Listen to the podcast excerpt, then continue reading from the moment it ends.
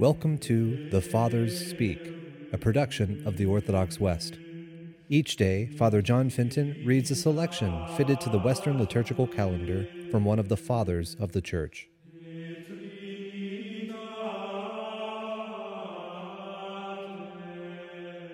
As we commemorate this day the seven sorrows of the Blessed Virgin Mary, let us listen to a portion of a homily by our Father among the Saints, Ambrose. His mother stood by his cross. Men fled. She boldly stood. Consider how the mother of Jesus could change earthly shame for holy shame, although she could not change her steadfast soul. She looked with loving eyes at her son's wounds, wounds which she knew would bring redemption to all. The mother looked with no unworthy gaze, since she did not fear the snatching away of the loved spectacle. The Son hung upon the cross. The Mother offered herself to the persecutors. Mary, the Mother of the Lord, stood beneath the cross of her Son. No one but St. John the Evangelist has taught us this.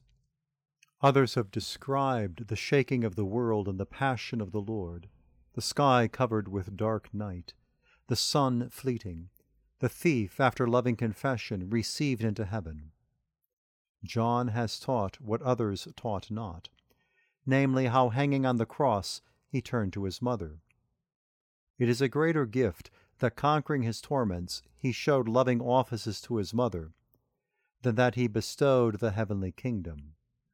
For if it is a hallowed thing to give pardon to the thief, it is a mark of more abundant love that the mother should be honored by her son with so great affection.